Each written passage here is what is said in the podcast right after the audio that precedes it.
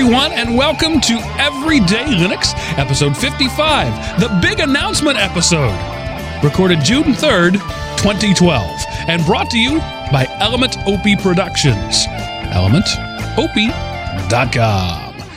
This week we have uh, I have an announcement, and we have announcements from from uh, the Mint community and from the For- Fedora community, uh, as well as our usual spate of um, whimsical nothingness and Linux news. And with me to help me with the whimsical nothingness and the Linux news are our regular co-hosts of the show, beginning with the command line godfather, Mr. Chris Neves. How are you, Christopher? Oh, I'm doing all right. How's things in TV land today? So far, so good. And Mr. Seth Anderson, the Gooey Kid. Hello, Gooey.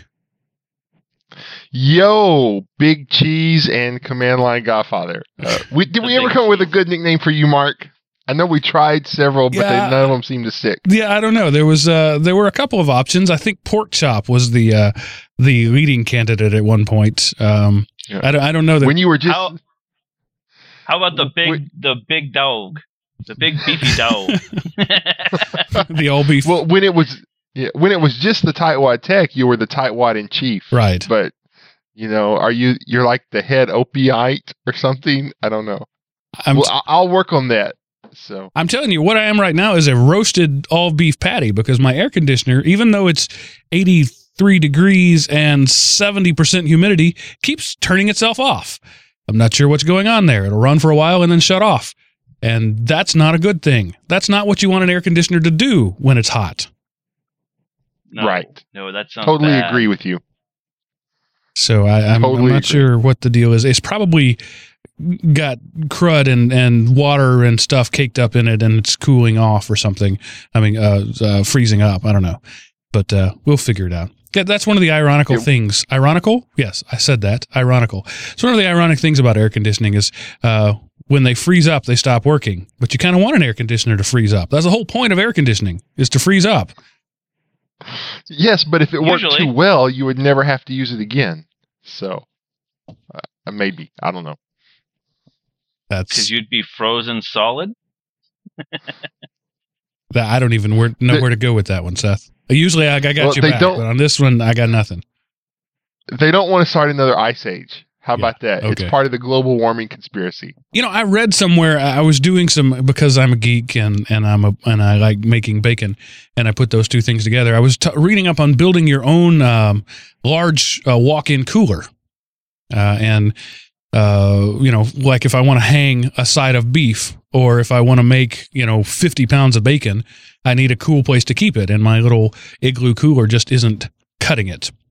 Uh, so what I've been uh, what what I found out is that your average like window unit air conditioner can can co- get a room uh, of like six by eight, you know, the, the size of the pod pod here, down to uh, twenty below. You know, but it's the way they're set up. The compressor, in terms of BTU, it has the capacity to do it, but they're not set up with the with the the brakes to keep it from uh, uh, freezing and burning out the condenser and all that sort of stuff.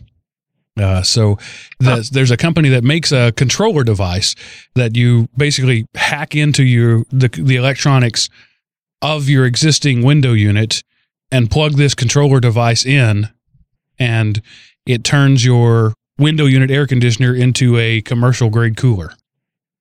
Wow, Wow, that would be handy. Now the uh, that's pretty cool. the controller device is fifteen hundred dollars, so you got to be serious about wanting to do this. Uh, so you buy a Ow! you buy a three hundred dollar air conditioner, a fifteen hundred dollar controller, but then what you get is a you know a, a hundred thousand dollar uh, commercial grade cooler. wow, so you buy like a couple of them for spares just to have, and you still come out way ahead. Yeah, because I saw some pictures of guys online who done it. They just built a room, um, just out of you know plywood. Uh, they they recommended six inches of foam insulation, so uh, not not fiberglass but foam. So plywood, six inches of foam insulation, plywood, and then just like some metal racks from like like you see at uh, those rolling racks that you see at uh, restaurants or restaurant supply stores. Uh, that you can pick up pretty cheap, and and you've got this big walk-in cooler. These were like hardcore hunters who would go go out and bag like four or five deer on a weekend and had to have some place to put them. So uh, that it was kind of a cool thing. I would want to make Yeah. my bed in there, I think, and sleep. I would definitely keep my house at a nice even sub-zero temperature. Yes, uh, that doesn't have anything to For do with Linux. Maybe we could say the controller is run by Linux, and nobody's ever going to Yeah, check us out. No, our audience would check us out and call us call us a liar. well, we could challenge There's a our good chance that audience. it could be though. Yeah, we could challenge our audience to uh, develop a Linux OS specifically. That would be a great use for a Raspberry Pi, Mark. It could be the control unit. Well, Seth, it's a good There. thing you brought up the Raspberry Pi. That that got us a, a, a perfect uh, segue. It's almost like you meant to do that into a couple of listener voicemails that I'm going to play for us here.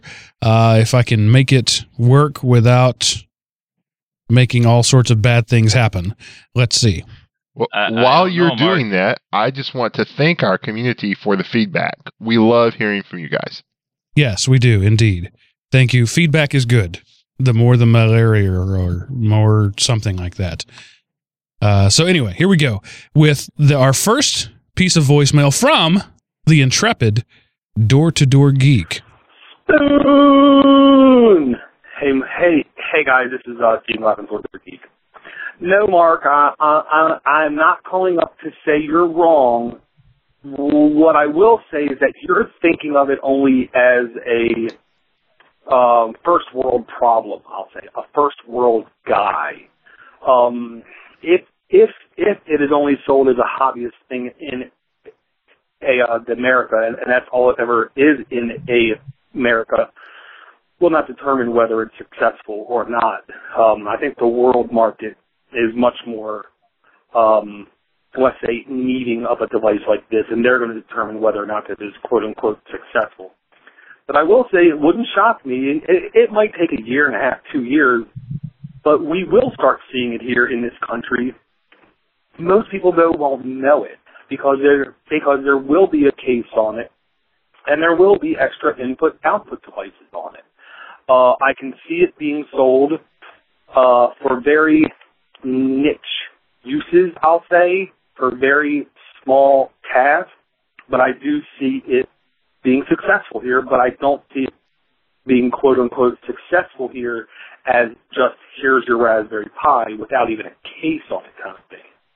So again, I'm not saying you're wrong. I'm just saying you're thinking of it a little bit as a first world person. You gotta, you know, go a little bit further. Just just because it's not a shiny Apple device doesn't mean it's not successful.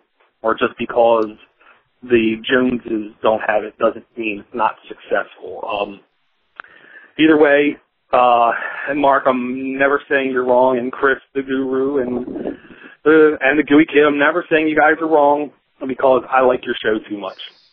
Please keep it up, guys. Oh, and don't forget, you have PhoneGap.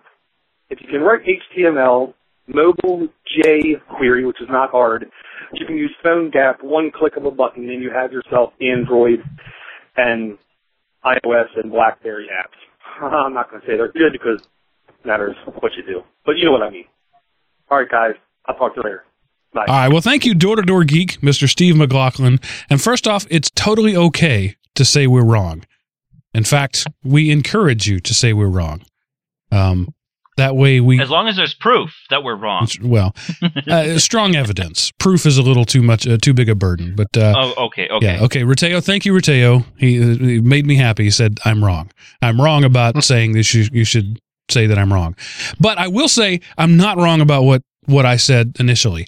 Uh, Dor, I did say that the Raspberry Pi would be good as an embedded device. Um, and Rateo, no, you're just wrong. Okay. Um, so uh, I did I did say that in my uh, uh, soliloquizing about it earlier uh, is that I think it will be uh, in a in an as an embedded device. It will show up in other places, uh, but I don't think that the and and and we could talk third world all you want, but I'm framing it in the sense of our audience. And as far as I know, we don't have a lot of uh, uh, South African school children listening to this show. Uh, but in terms of relevance to our audience, the Raspberry Pi is little more, if if nothing more, than a hobbyist device, and I stand by that statement. And and regarding jQuery and HTML5, I've seen those apps. Uh, there's a reason that there are phone apps because there's a big gap between what you can do on the web and what you can do in native code. So there we go. That was regarding building an Element Opie app. Uh, he, he was suggesting I could do it myself in HTML5 and jQuery. Uh, the answer to that is no, I can't. now, somebody on, else Mark. might be able to. And all that free time you have. Right. You know, that would be a good, another good podcast. Building an Element Opie app, episode 45. The, whatever, the replay button. Yeah, that's scintillating radio right there. I can't imagine how many people would want to listen to that one. Well, this time I tried this following code line, but it did not work because of these errors. All right, and we do have one other piece of uh, voicemail from a fellow by the name of Mr. Gadgets. That's not actually the name on his birth certificate, but that's what he said he is known as. Uh, and he wants to also take me to task about the Raspberry Pi. Settle down and get comfortable. This is a long one. Hey guys, uh, this is a call in for the Everyday Linux program. Uh, this is Bruce Barr, otherwise known, probably more widely known as Mr. Gadgets, amongst the uh, open source community. And uh, I was just calling in. I wanted to say how much I enjoy the show, and uh, hey, this is what I do. Call in. Oh, also congratulations because you know uh, there's not every show that manages to be able to get the Google Voice to connect to my mobile device. A lot of times in my mobile browser, the Google Voice stuff doesn't seem to work, but you guys have it down. So, uh, anyway, I wanted to call with a bit of uh, quality control, right? This is not to uh, make anybody feel bad, but actually it's uh, to reinforce. I lost track of who it was on the show when talking about the Raspberry Pi that brought up the whole idea about what about uh, in education. That's actually what it's designed to do. It was actually created originally by people at Cambridge, which is a institute uh, well known in the educational community, uh, and it, the whole idea behind it is to have a computing platform that is so cheap that you can at least have one in every village, and the ultimate goal would be the true one computer per child. And so its actual target market, if you will, is getting uh, individuals uh, in situations that have absolutely no computers at all access to a computer. Hopefully each child would have their own at least SD card, if not their own little device.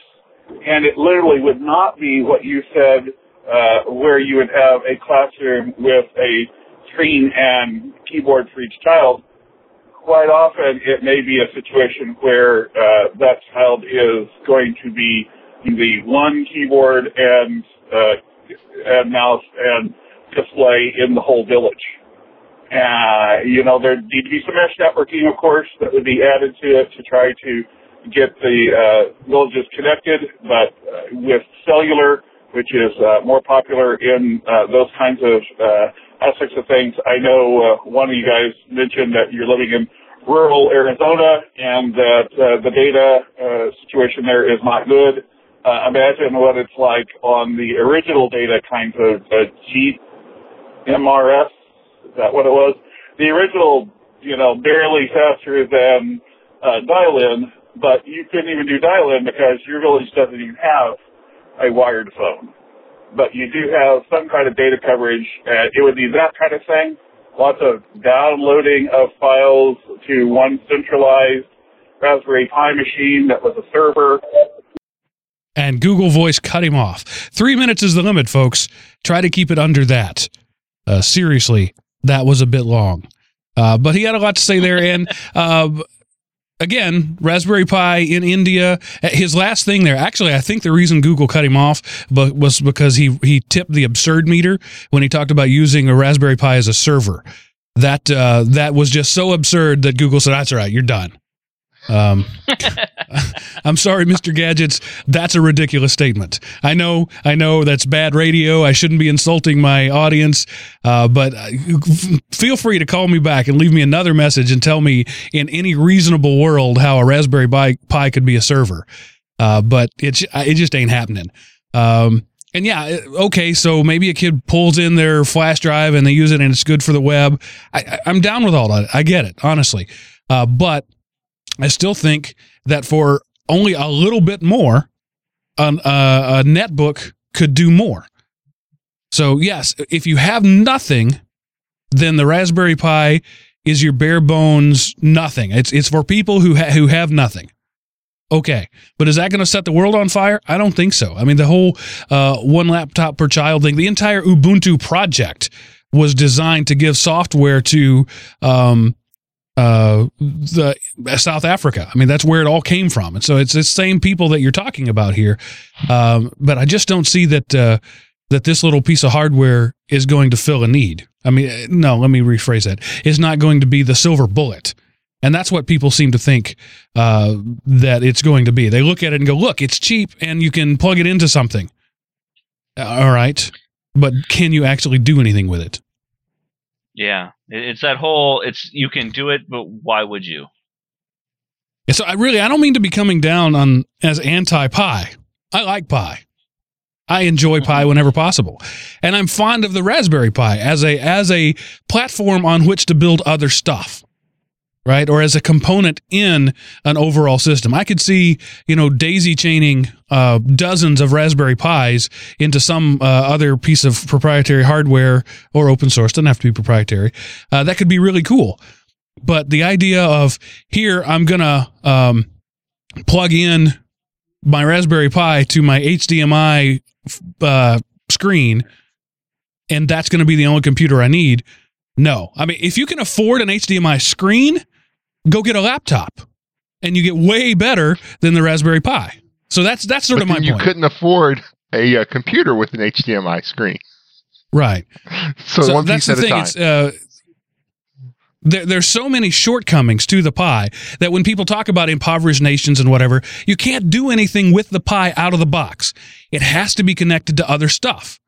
So you got to go buy that other stuff. Well, if you're buying all that other stuff anyway, buy a netbook. It comes with all the other stuff for about the same amount of money that you're going to get with the pie and then buying the other stuff.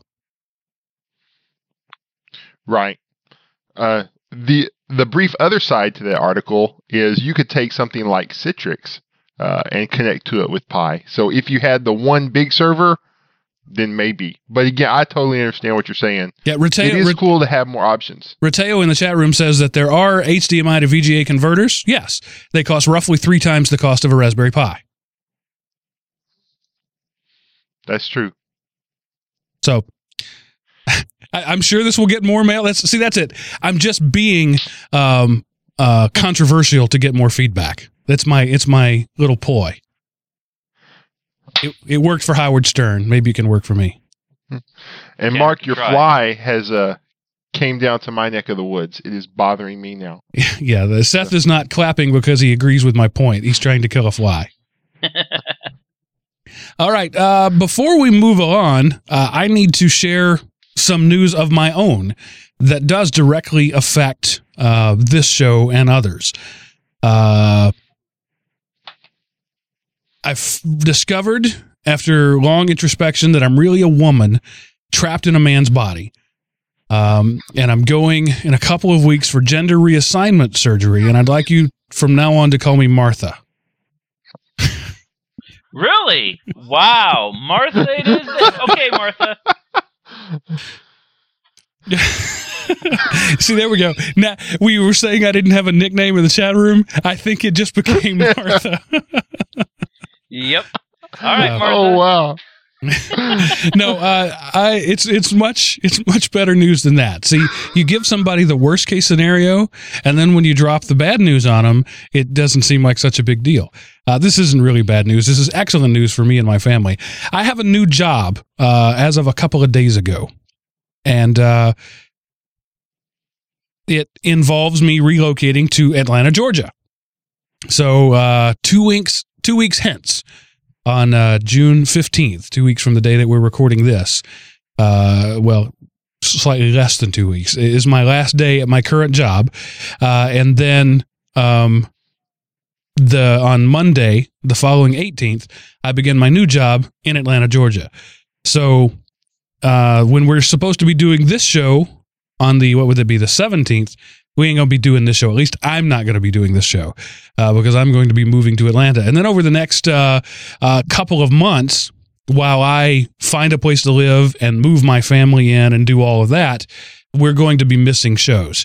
Uh, and then while i settle into my new job and learn all the new skills necessary with that uh, i may have to bow out of some shows. So um, podcasting is still important to me. Uh, the Element Opie Network is important to me, and uh, this show is important to me. So this is my commitment to you that I, I d- am not going to just dump you, but I am going to be uh, unable to pr- put in the uh, 40 plus hours a week that I have been over the last several months, at least for a while. Uh, so, So to quote Rachel from Friends, we're taking a break. we were on a break.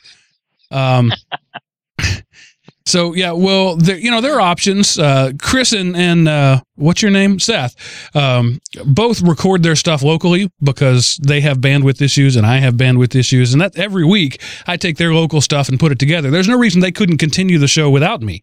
And just send me the files and I'll edit it. Uh, we could have a guest host come in and do it. There are options that we're pursuing, or we may just, you know, just stop for the summer and pick up again in August. You know, there are a couple of options there. Uh, and we, and you know, I need to talk with these guys and, and the host on the other show and figure out exactly what we're going to do.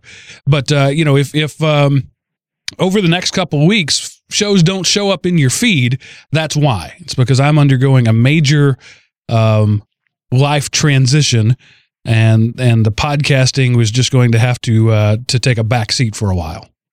So that's really all I had to say about that. Any questions from uh, the chat room or the or the hosts? I think the host covered our questions pre-show, but uh, you know, Mark, from from me to you, I, I wish the best for you and your family. And I hope the move goes smoothly. Yeah, thanks. I appreciate that. Congratulations, man. You're a good. I wish you the best.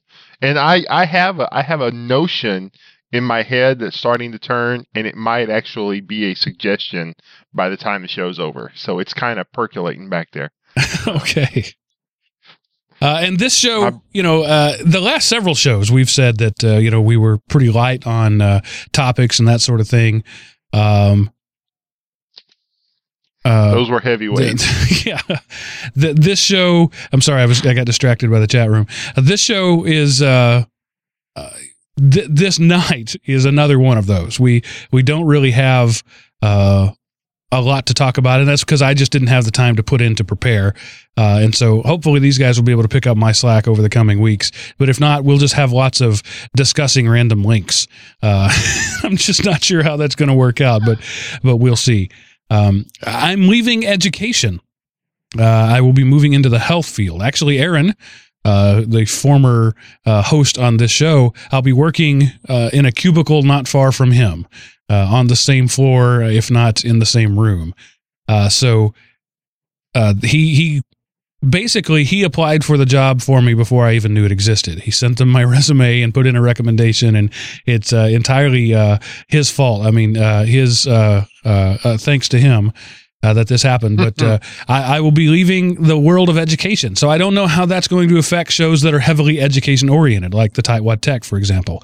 Um, Yes. Uh, G Dunk in the chat room says, "Wait, did you switch jobs again?"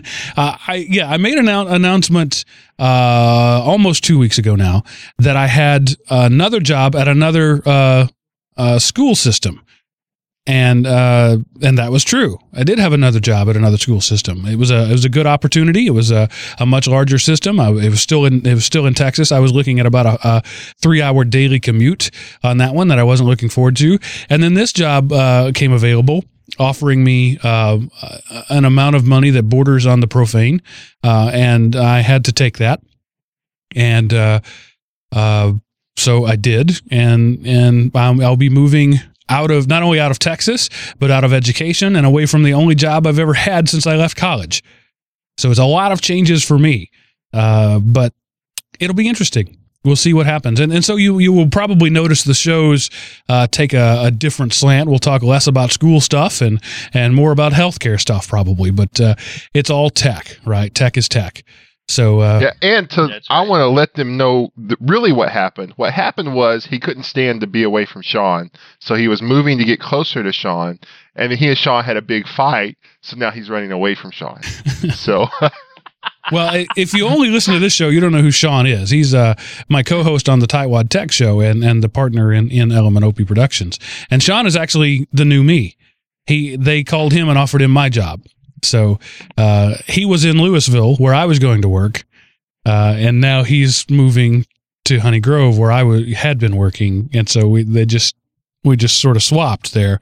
Uh, but then it turns out I pulled pulled a wrench on the whole thing. So yeah, it was it was one of those things where I I called up the comp- the school that had just offered me a job and said, "Hey, by the way, about that whole job thing, not so much." Oh well, you know, but that's the way it goes, uh, you know. And I hate to say it, but education is not paying their people enough anyway. So, and if healthcare is going to pay you to keep your family fed and roof over your house, then so be it. Yeah. And bandwidth for your Element Opie Empire. don't don't Let's forget hope that. so. Yeah. Yeah, I understand that Atlanta has uh, uh, really good bandwidth, so I will be able to uh, to maybe actually finish an entire show. Uh, Bishaman in the chat room says, "Will you be fixing the he- healthcare system?" No, I will be bilking it for all it's worth, and I will be preying on uh, uh, the the weak and the elderly like an evil corporate type. I'm finally living up to my Republican nature. oh no! Run!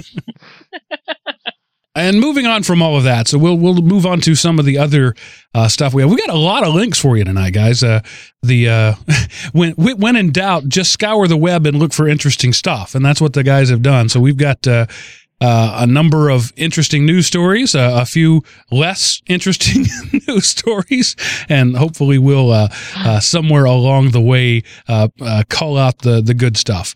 Uh, but I'm just going to begin because uh, some of our audience is all about games. We had a couple of games um, stories, and the one that is the most time sensitive is the Humble Indie Bundle Five. Uh, four That's games, pay what you want. Uh, Chris, when does when does that end? It ends in ten days as of re- as of our recording day, so you know just under two weeks away.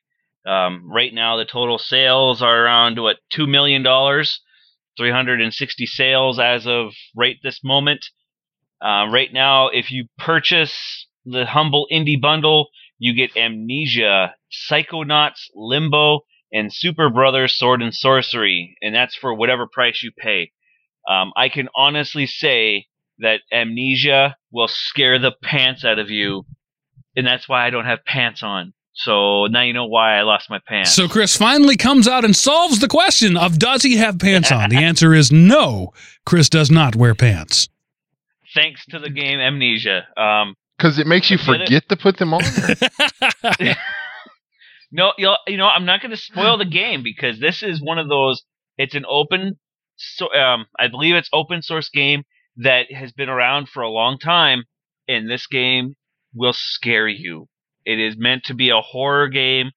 Um, it's a horror survivalist game. So Amnesia is a great one. Um, on to the next one, Psychonauts, a classic game from the PlayStation net or from the PlayStation airs. Um, that one is one of those games where it starts out nice and easy and it, it lulls you into this easy sense of, that you're going to kick the crap out of the game.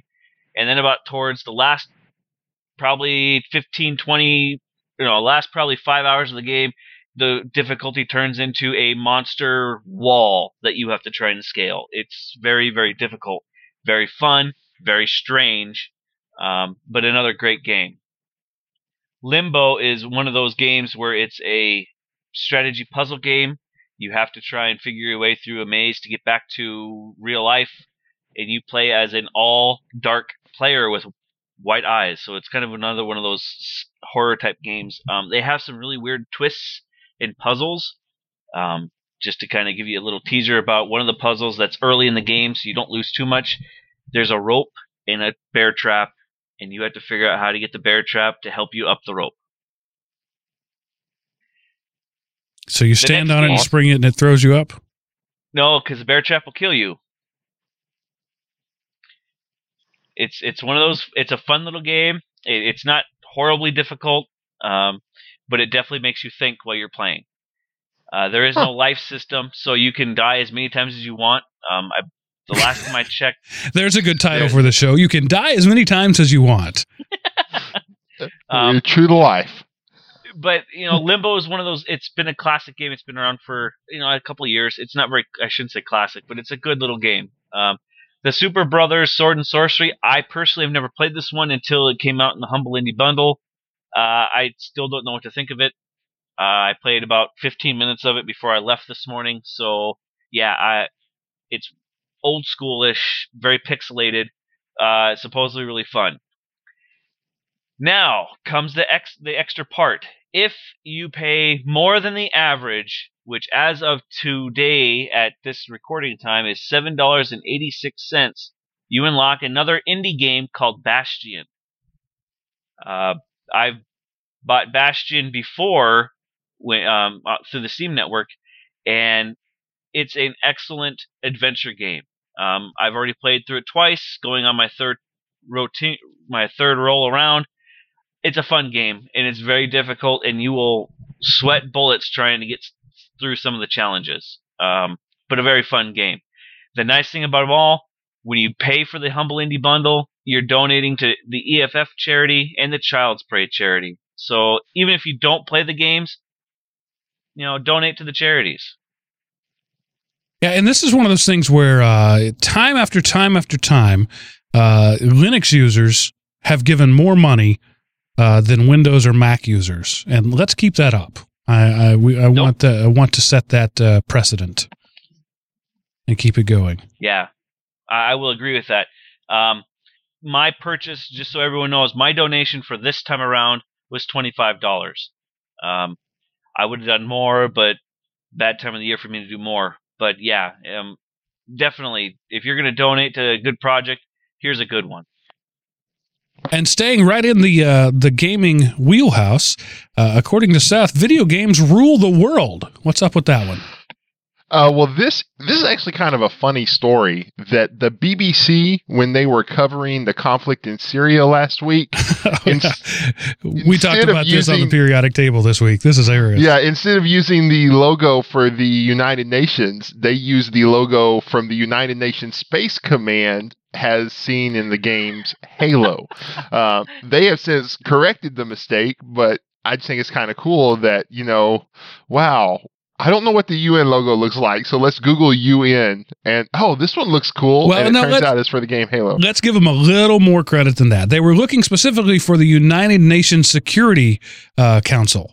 Uh, so uh, the the UN Security Council. So they Googled UNSC for United Nations Security Council, and what came up with UNSC was this. But I want you all, I want listeners to try this experiment. Experiment. Go to Google Images search, type in UNSC, and see what comes up. You will find the logo they used. You will also find images of warthogs and of wraiths and of Master Chief's armor. And so, the, whatever low level intern did this just didn't even bother to look. It was like, oh, there's a logo. That looks official. Let's go. Or they may, who knows? Maybe they got paid a lot of money to do it. It's all viral marketing these days. So, but anyway, I thought it was a funny story when I read it, and I wanted to pass it along to our listening audience. Yeah. So, So if see, you if you do that search, like I said, I think the first the fourth uh, item over, uh, maybe maybe uh, d- depending on your search, it may be different. Uh, is this logo? But you have to scroll past guys in spacesuit armor and um, uh, what what are some of the some of the some of the covenant, covenant weapons and things to get to it. So, just it's funny. It's it's perfect periodic table fodder. Oh, it's yeah, awesome. Well, though. you know, yeah. And moving right along, uh, let's talk about a cyber attack. Uh, the new flame attack that's that's been hitting Iran. Uh, this is something still not a lot is known about this one, but uh, it's they're saying th- like the most advanced uh, piece of malware uh, ever created. Uh, it's modular. It includes with it the a SQLite database for data collection Um, it's it's clearly designed for espionage, with without any without any doubts, uh, and probably designed by a government uh, to to give uh, to infest other governments with. But it's a pretty cool thing if you're into that sort of stuff. Yeah, it's it's on one hand it's really scary because it's from and of course they don't know, but they they think I was I read several articles on this and the people analyzing the code seem to think the people who wrote it uh, spoke and wrote in English as opposed to like I guess where English is their primary language, but it's it's kind of scary in that you know the one nation is attacking another through the cyberspace, but at the same time it's kind of cool to see what they can do. So it's one of those. It's kind of scary cool. Um, it was first, I think, submitted to uh, Kaspersky, and then you know, of course, McAfee chimes in and WebRoot, and they have quotes from everybody, um, and even Symantec. They think it was. It's ever the consensus is that it was engineered by the United States or Israel, and its main purpose is to slow or stop the uh, Iran uh, nuclear project. So And evidence kind of evidence is that it's been around since 2007 and has evaded detection until 2012. Wow. wow. Yeah, that's a you know wow. Think about that. Five years. So That's, a crazy. long I like how it's saying that malware. they're it's it's taking chunks of it's kind of like Suck, Sucksneck and um what was the other one? Doobie or DQ or Dooku. Du- uh, Dooku, Dooku. from Yeah, uh, I I like. uh, episode it'd be minute- or interesting to Phantom see Menace. how it's, um, how the two code lines would match if you compared them to you know the original ones that they think they came from the the Stuxnet and Dooku. Um, it'd be. I would like to see the analogy between the two. Yeah, uh, Yeah. G Duncan in the chat room says that uh, things are modified to appear old. They don't really know how old it is, but doing a search of the Internet Archive found uh, pieces of this in pages back as far as 2007. So they know it's at least that old. So it's it's it's Wow. really cool. It's a you, you can't say what it does because it can be told to do different things. It downloads different modules. It reprograms itself on the fly. Uh, so if if it finds itself on uh, you know a, a high ranking uh, head of state computer, it can then be told to become a keystroke logger and start uh, sending things back. If it finds itself on a computer running a nuclear reactor, it bec- can become uh, you know something designed to mess with their software. So it it's entirely uh, modular and adaptive and very cool.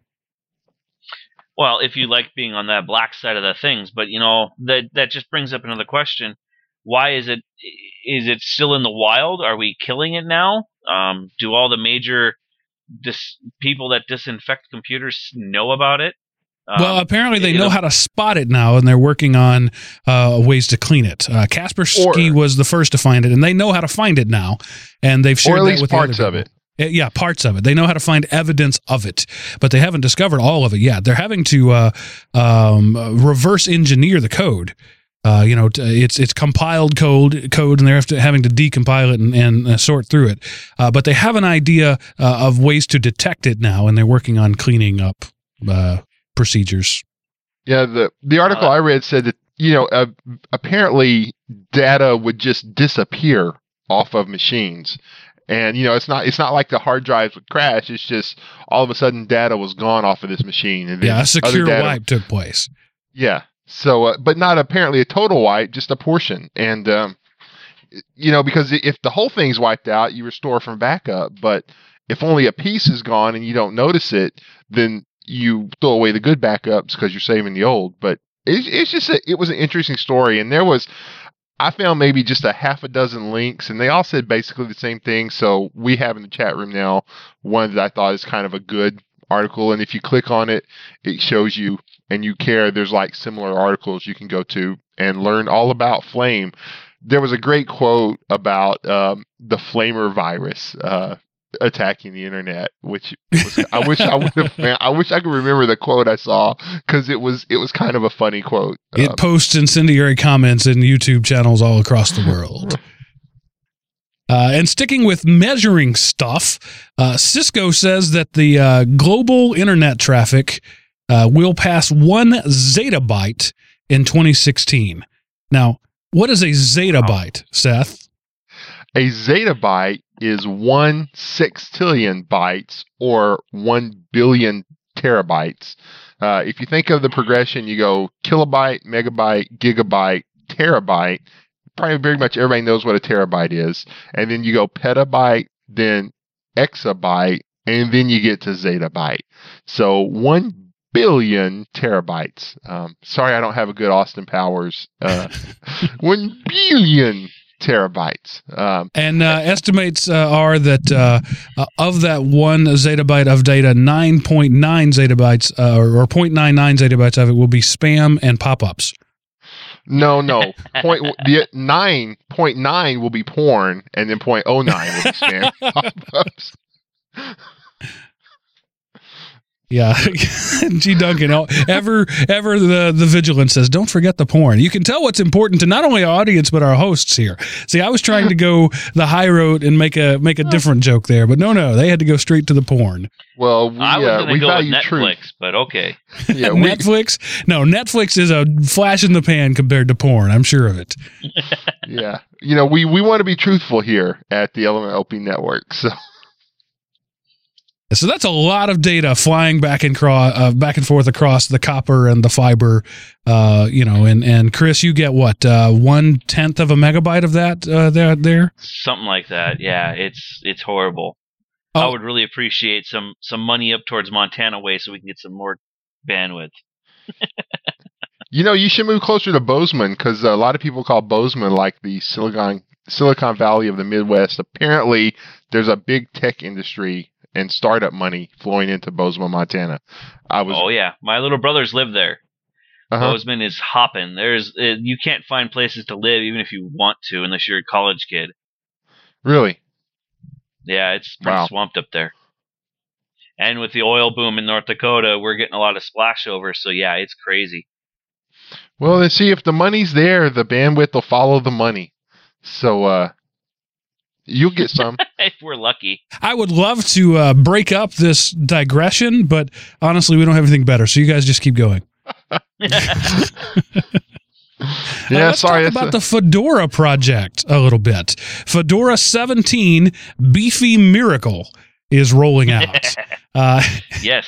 and clearly, uh, Fedora is uh, making fun of Ubuntu and their alliterative animal names uh, with Fedora 17 Beefy Miracle, which is interesting because Fedora has been the uh, the uh, suit and tie of open source Linux distributions for a long time now, uh, because they feed into Fedora, and Fedora is sort of the uh, main corporate guy. But uh, to come out with Beefy Miracle, and, and if you go to, I think it's beefymiracle.org, there's this whole uh, contrived history of where Beefy Miracle came from and why it's called that, and it's uh, you know, it's a what, uh, like a hot dog wrapped in beef or something. It's uh, uh it's it's ridiculous, but uh, they're they're going to uh, measure things based in the amount of mustard in, across a bar graph or something. It's it's it's weird. I love the quote Yeah. by Robyn Bergeron. He says, "At the heat of a thousand hot dog cookers, the 17th release of Fedora shall be forged by contributors the world over, and it will be known as Beefy Miracle. The mustard shall indicate progress." I mean, come on. Could you imagine Steve Ballmer or whatever the Apple guy's name is now?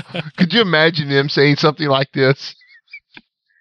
Um, at, at the heart, at the heart of a, a, a thousand hot dog cooker, you know, it just it wouldn't ring as funny. I just, I, you know, it, it's awesome that they're uh, they're finally saying, yeah, we're not like other people. And let's let's just go ahead and admit it because Fedora is not like anybody else. It's it's not like Debian. It's not like uh, SUSE. It's it's it's unique unto itself. And there aren't thousands of people just uh, uh, jumping to make derivatives of it like there are or Debian and Ubuntu. Uh, so finally, they just sort of decided to wear fly their freak flag and say we are different and we accept that. I, and I love the quote. for it. I had to laugh.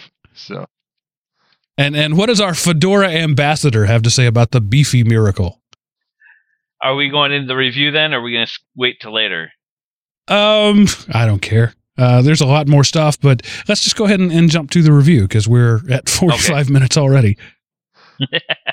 Um, my review on Beefy Miracle is that it's a a really good release so far from my week of testing on it. Um, I moved to it. I think it released Tuesday, so Tuesday afternoon I was running it.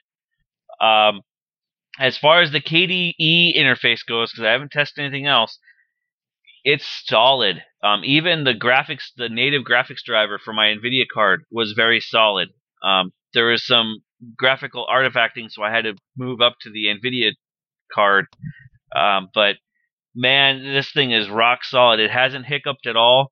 Um, I know, Mark, you hate SE Linux, but this is the first time I've actually ran into a couple of blurps where SE Linux actually stopped me from doing something. Um, one was changing the SSH port. Uh, it wanted me to run a code in order to get that to change, but man, I am impressed with Beefy Miracle. Um, the only thing I have yet to test is to see how well the virtual machine integration has come up for the KVM system. 16 was a big release for that. 17 was supposed to clear up a lot of the little hiccups and glicks that they had. Um, and so hopefully that they, the virtual machine will be the mustard on the beefy hot dog. Or the, not the mustard, because mustard's the progress. So this would be the relish of the beefy hot dog. So have they done anything uh, about GNOME 3 or have they left it stock with just GNOME Shell or what? Because because GNOME 3, the last time we talked about Fedora, we pretty much uh, slammed Fedora largely because of GNOME 3. Uh, has it uh, matured significantly?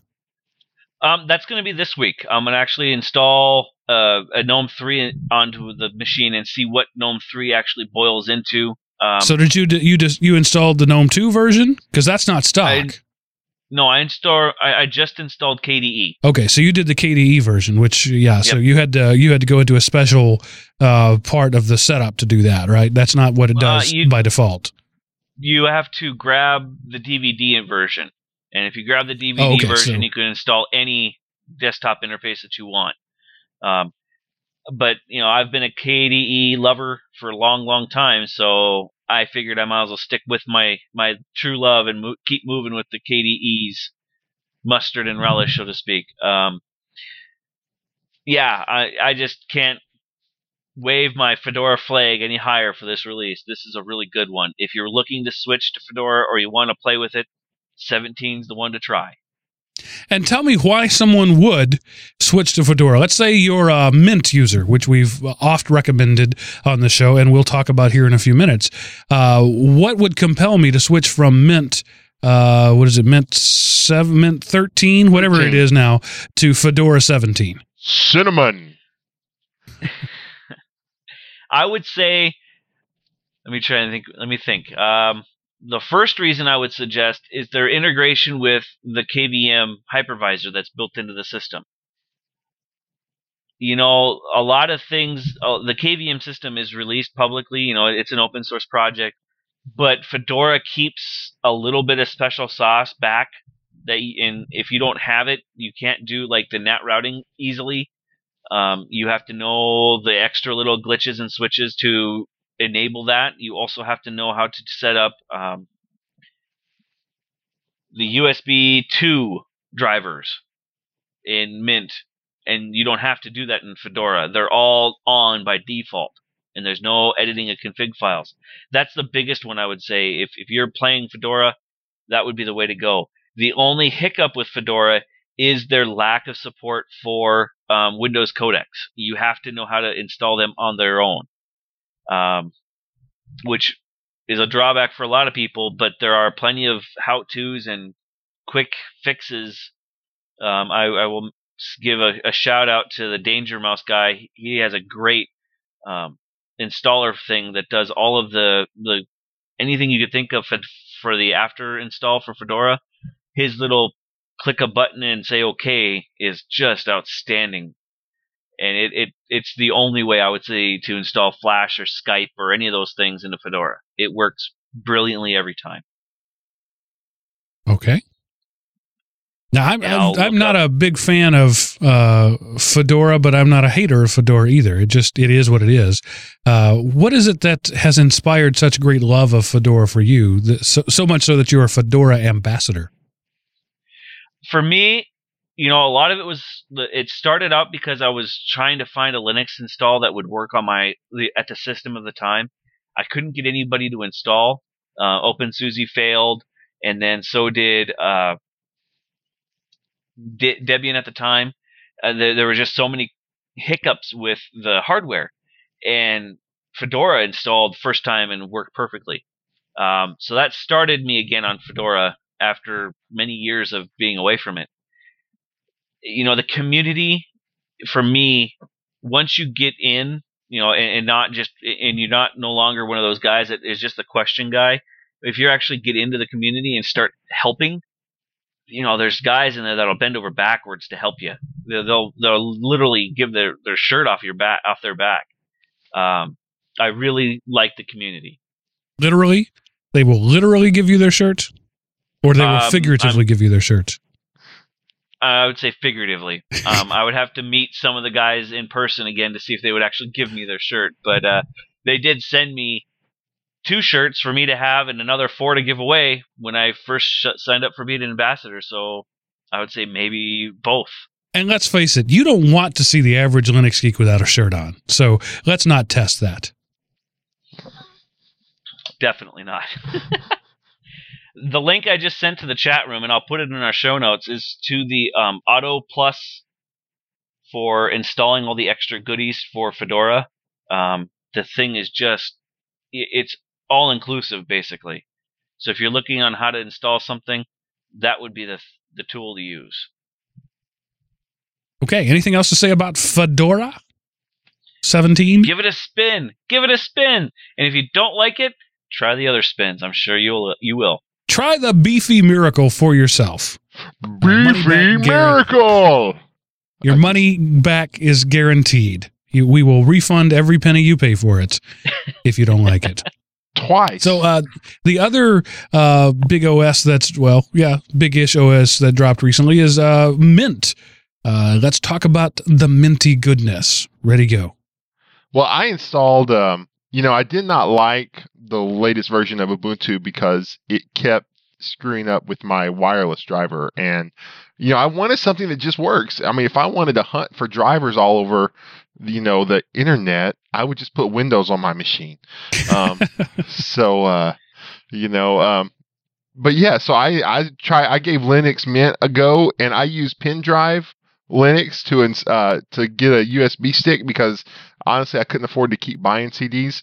And dude, that it was easy. And I put it on here and I installed it and all everything works out of the box, which if you're coming from a Windows background, you know, which is our theoretical, you know, holy grail customer, um, you're you're pleasantly surprised because you don't have to install drivers for everything. That's a big deal for me. Wireless works, you know, I have all the graphic options available. It comes with like product productivity software out of the box and you know there's more and more stuff available on the web so when you launch firefox on a uh, linux mint box it's the same thing as launching firefox on uh, in windows so you come up you can put your plugins in and you're looking at it um, if you like okay i know where windows things are in the control panel and all that and i'm able to go into settings through uh, here and I can find and I can I can change the display. I can add stuff. It's just it's really nice. It's I liked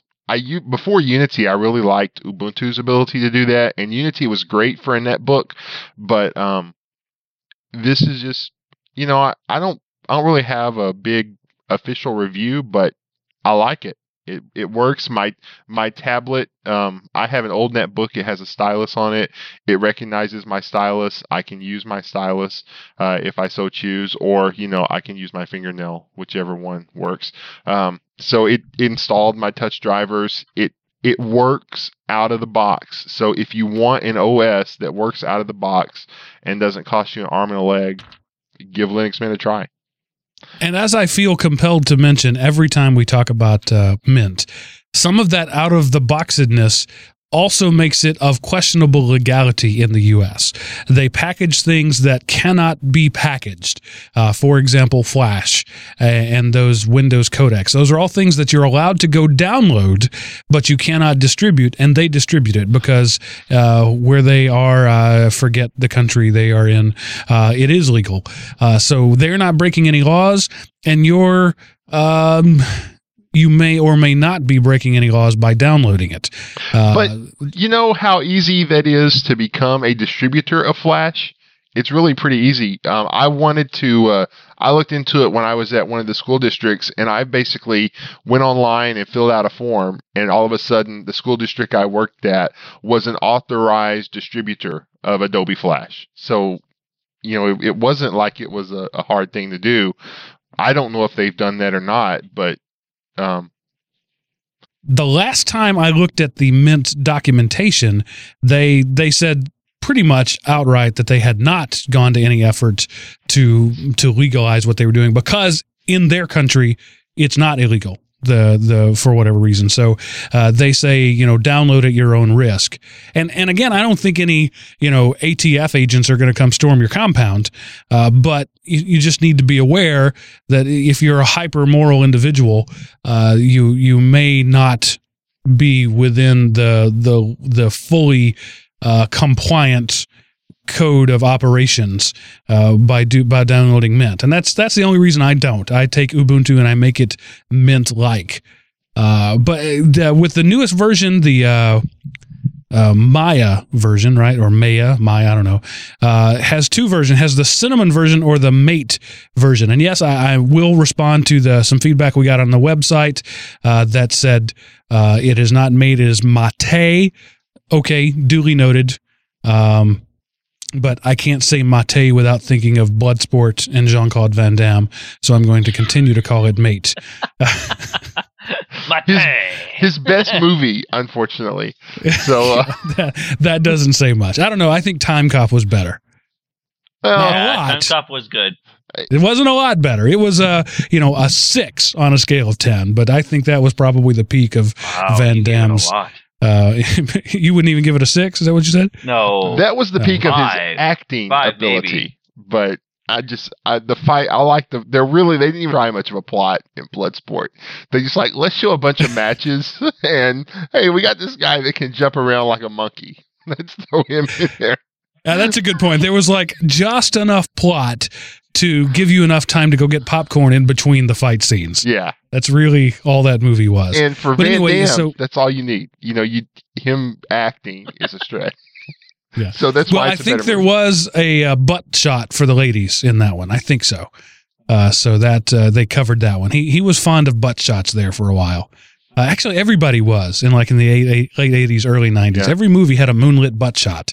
I don't know what that's about, but uh, um, wow, the, the, the way the things we descend to. I'm swatting a fly in my, so I'm not flailing madly. I don't have mad cow disease. If you're watching on on the live video, uh, there's a there's a fly and a moth roughly the size of a city bus, both competing to see who can annoy me the most here in my studio.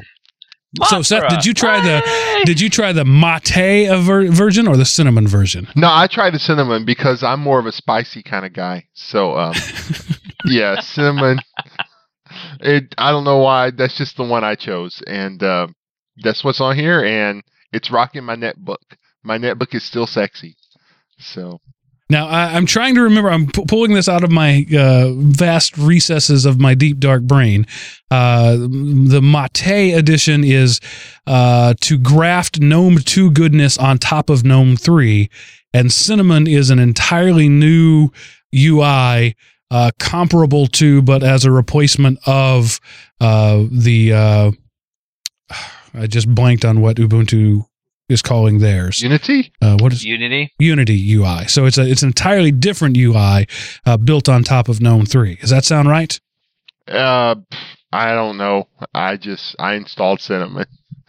so that We'll we'll call that truth Okay. because you know I'm sure I'm sure we'll get a voicemail telling me I'm wrong and that's okay or not Which tell. we should get. Send us voicemail. Come on, call us.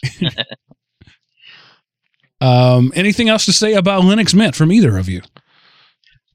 No. I haven't used the newest one, so I'm a mute right now. The one thing I don't like about both uh, Ubuntu and Mint is whenever you choose to like, you know, they want you to when you install it, they want you to be connected online, and the freaking language packs, which you know maybe in the metropolis of commerce or where you're headed in Atlanta, those won't take long, but at my house it took two hours to download the language packs. So. Um, you know, I'm like, couldn't I just chose the one language pack I wanted and just get on with the install? So, uh, you know, I was up late that night anyway, and I was just like, I want to play with it. I don't want to watch it do this.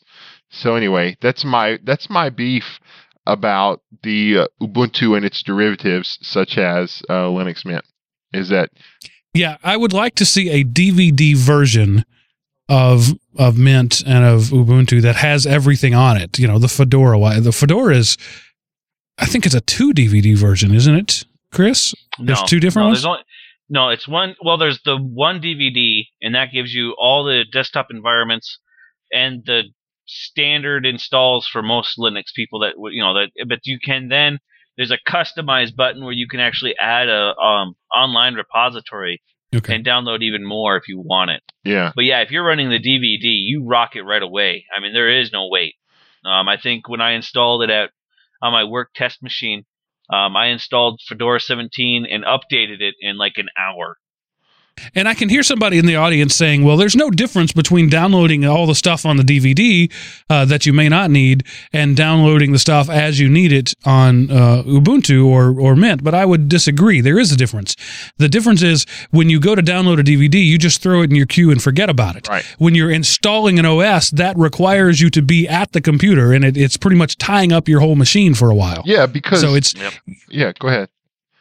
Well, it's it's not that the overall the overall bandwidth is probably less doing it the Ubuntu way, the Debian way, uh, but the the uh, attention required by the user is more. Yeah, because like sometimes I will set like if I'm going to download an ISO, I might start my computer up first thing in the morning, hit download, and then I'm off to work.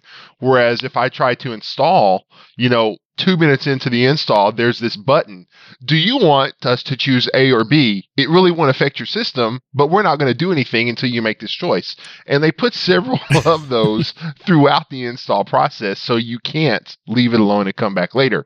And you know, and hey, if I had gig to the desktop, I honestly wouldn't care. Just give me the boot up installer, but I don't. I live out in the sticks and you know, I'm lucky if I get my full 256. So, downloading, you know, it seemed like it seemed like I was downloading a zettabyte, but it was probably it was probably but it was a it was a lot. It was it was a lot of data for something that can't I just cancel out of this and make it an optional update or something, but it wouldn't. So and Now, Uber Geek in the chat room says that Mint ate his install part, his Windows uh, install partition, and and yeah, if you just accept the defaults on Mint or or Ubuntu or any of those, it'll wipe everything out. You have to go in and do the advanced option if you want to save that, and sometimes even that can be misleading. yeah, and I didn't I or, uh, pa- or very painful to do. it's the only thing on my machine. So I I gave up dual booting a while back and on my netbook, you know, I guess about the time I got a good laptop, I was like, I don't want to keep Windows on this thing. So Well, I think we'll move on and go ahead and wrap things up and move on to our tips of the week. Uh, we've given uh, Ubuntu, or excuse me, Fedora their time and Mint their time, and so uh, let's just move on. Uh, Chris, Mister Command Line Godfather, what is our command line tip of the week? Well, as as of the same as last week, um, I figured I'd just start adding some more sprinkling of switches and and some spices to your command line to make you a little more effective. Today is Yum because it's a Fedora command, and everyone, if you're using Fedora, you should know what Yum is. Yum is the command line version of your in, your app installer, like apt-get. Or Um, sudo the one that. I really like about right in in Fedora though, it's su hyphen c single quote whatever you want to do. So it, it's a it's a little more drawn out. Um, but uh, I really like the Yum command. I'm a big fan of Yum. Uh, there was a, a list of do you like apt-get or Yum over on LinkedIn? And I was like, well, I like Yum. Um, I'd much prefer to use Yum over anything else. But the one command, the one switch that I really like is called Group List. So you go Yum Group List, and it lists out all these groups of software that you can install with just going Yum Group Install uh, KDE, and it'll install your entire KDE desktop with just that little command. Same thing with if you want to go to GNOME 3 or um, if you want to install the web servers, you can just do yum group list or group install uh, web and it installs all your HTTP packages that you need. There's just there's a ton of those groups in Fedora that are one type away and you get them installed. And Yum group list introduces you to all of them. I didn't know about that. So I'm assuming there's one for like a LAMP server. So you could do yum install LAMP and it'll give you Apache, MySQL, PHP, and all that sort Yep. of stuff. Yeah, I'm not sure which one it is off the top of my head. Uh, I think that's the web. Yum group install web and you get a LAMP server off of it. That's, That's pretty cool. cool. That is cool. Yeah, it, it's one of those commands that nobody really knows about, but it's one that once you realize it's there, you're like, oh my god, why did I ever do yum something else before in my life? And I don't think there's anything like that in apt-get. I don't think you can do an apt-get group list, can you? I think Yum is superior to apt-get in most ways, uh, and I wish. In fact, I've seen uh, graphs of Yum for Debian uh, in Ubuntu, but uh, I, I really think, uh, and uh, Yum stands for Yellow Dog Updater Modified. So it was uh, originally for Yellow Dog Linux, and the RP uh, Red Hat took it over. That's how old it is, uh, Oh, yeah. and, and really made it their thing. Even over their RPM, Red Hat Package Manager, they they it's still there, but they run Yum alongside uh, RPM, and, and even uh, in their documentation prefer it.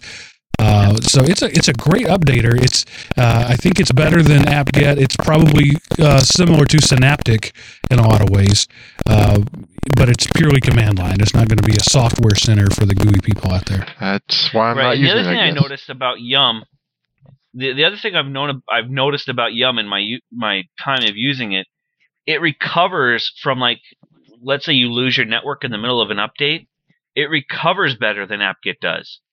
Um, I at least in my experience, I've had a couple of, of apt-get installs that the the network dropped out in the middle of installing, and it just died.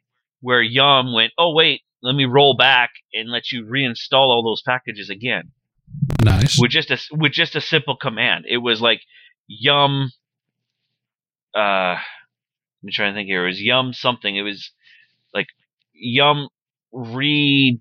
Ah, I can't remember it off the top of my head. I've only had to use it a couple of times, and it was like, really, I can just resume this right where I left it, even if it's in the middle of installing packages. If the machine drops, if it dies, you can recover from packages. In my experience. That's cool. All right, Seth. What is our uh, command? Excuse me, end user tip of the Well, I have a really good website for you. It is called dealnews.com, D E A L N E W S.com. And it's just a website you go to and find news uh, about deals for all kinds of things. This is not just for electronics and computers, but you can do clothing, you can do travel, um, all kinds of stuff. Um, I just thought it was pretty cool. I, I came on, I was. Um, I was just looking up the price of. I don't even remember what I was looking up the price of, and um, uh, one of the links was Deal News, and I was like, I've never seen this site before. So, and it, it tells you like whenever you go in and select a device, it will kind of give you a history of this is the best deal we've seen by seven dollars today, and is three dollars and fifty cents cheaper than our previous best. So, it kind of tells you if this is a historically good deal or if maybe now is not the best time to buy a product. And if, if it tells you that you know you need to go to this website and use a coup and use a code, it'll give you that code as well. So uh, it is dealnews.com. You can do an RSS feed or you can just go to it and search for stuff that you want to. Uh, I thought it was a really great way to save money. I know uh, budgets are tight for a lot of people. Um, dealnews.com for your uh, for the tightwad in you. Dealnews.com, where every day is Black Friday. There you go. That's free voiceover for you there, Deal News. That's kind of cool. Yeah. And that wraps up the show. So, this is the part where we tell you how to contact us. If you want to leave us a voicemail, like Mr. Gadgets and Door to Door Geek uh, both did, uh, you can do that either from our website. Uh, that apparently works perfectly with uh, mobile devices. I'll tell you my secret to that. I went to Google uh, documentation and copied and pasted what they said to put on the web page. So, those people who are missing it, uh, they're not doing that. Um, you can go to our website, click the leave us a voicemail button. Google Voice will call you. You don't even have to place the call, uh, and you can leave us a voicemail. Or if you're just a phone guy, you're out and about and want to make the call, that number is 559 I am Opie. Put it in your speed dial, as I'm sure we are on doors. And anytime he hears something he disagrees with, uh, no, that he doesn't disagree with, he never disagrees. He just gives a different spin on it uh, you uh, hit the speed dial button and then it calls 559 IMOP. There's also email that's edl at everyday Linux, excuse me, edl at uh, ElementOpie.com. So uh, that will send it to uh, all of us here on the show, uh, or you can just use the contact us up button at the top of ElementOpie.com. That goes to me and I forward it on. So there you go. All the ways you can contact us. Also, Facebook and Twitter. Just search Element Opie. Uh, we've got the Google juice after a couple of uh, years of doing this. Uh, you're going to find us within the top couple of links. So uh, we encourage your feedback. Keep the show topics coming because we are lame and can't come up with them on their own. Oh, Yes. Chris isn't sorry I said that. He's just sorry I admitted what was true. that's right. I'm sorry that we we're late and we have a hard time coming up with show notes, but that that's a good point for you guys. Send some. We always will do it, or at least we'll try. So send some more show notes. There we go. And, uh, and I've given tips before on what makes uh, a good show note, and it's not how do I install uh, GNOME 2.0.1.6 on my HP 3500 uh, when I only have X installed and not Y. No, that's that's, not a, a that's a help re- request, not a show topic. and that's a short show topic because we'll say let me google that for you." you.com and But we do have a section uh, in our forums over at ElementOpie.com that people aren't using. It's called the Community Help Desk. That's where you post that sort of stuff. And all the community will gather together and we will solve your problem for you. Uh, that's specifically what that's for, if you have a specific question. But if you have a, something that you think is of general interest, suggest it as a show topic and we will be happy to cover it. Well, maybe not happy, but we'll do it anyway. And we'll do we'll, our we'll best. be happy for the suggestion options. anyway Yes. And whatever we do, we do our best or as good as we feel like doing at that time. So.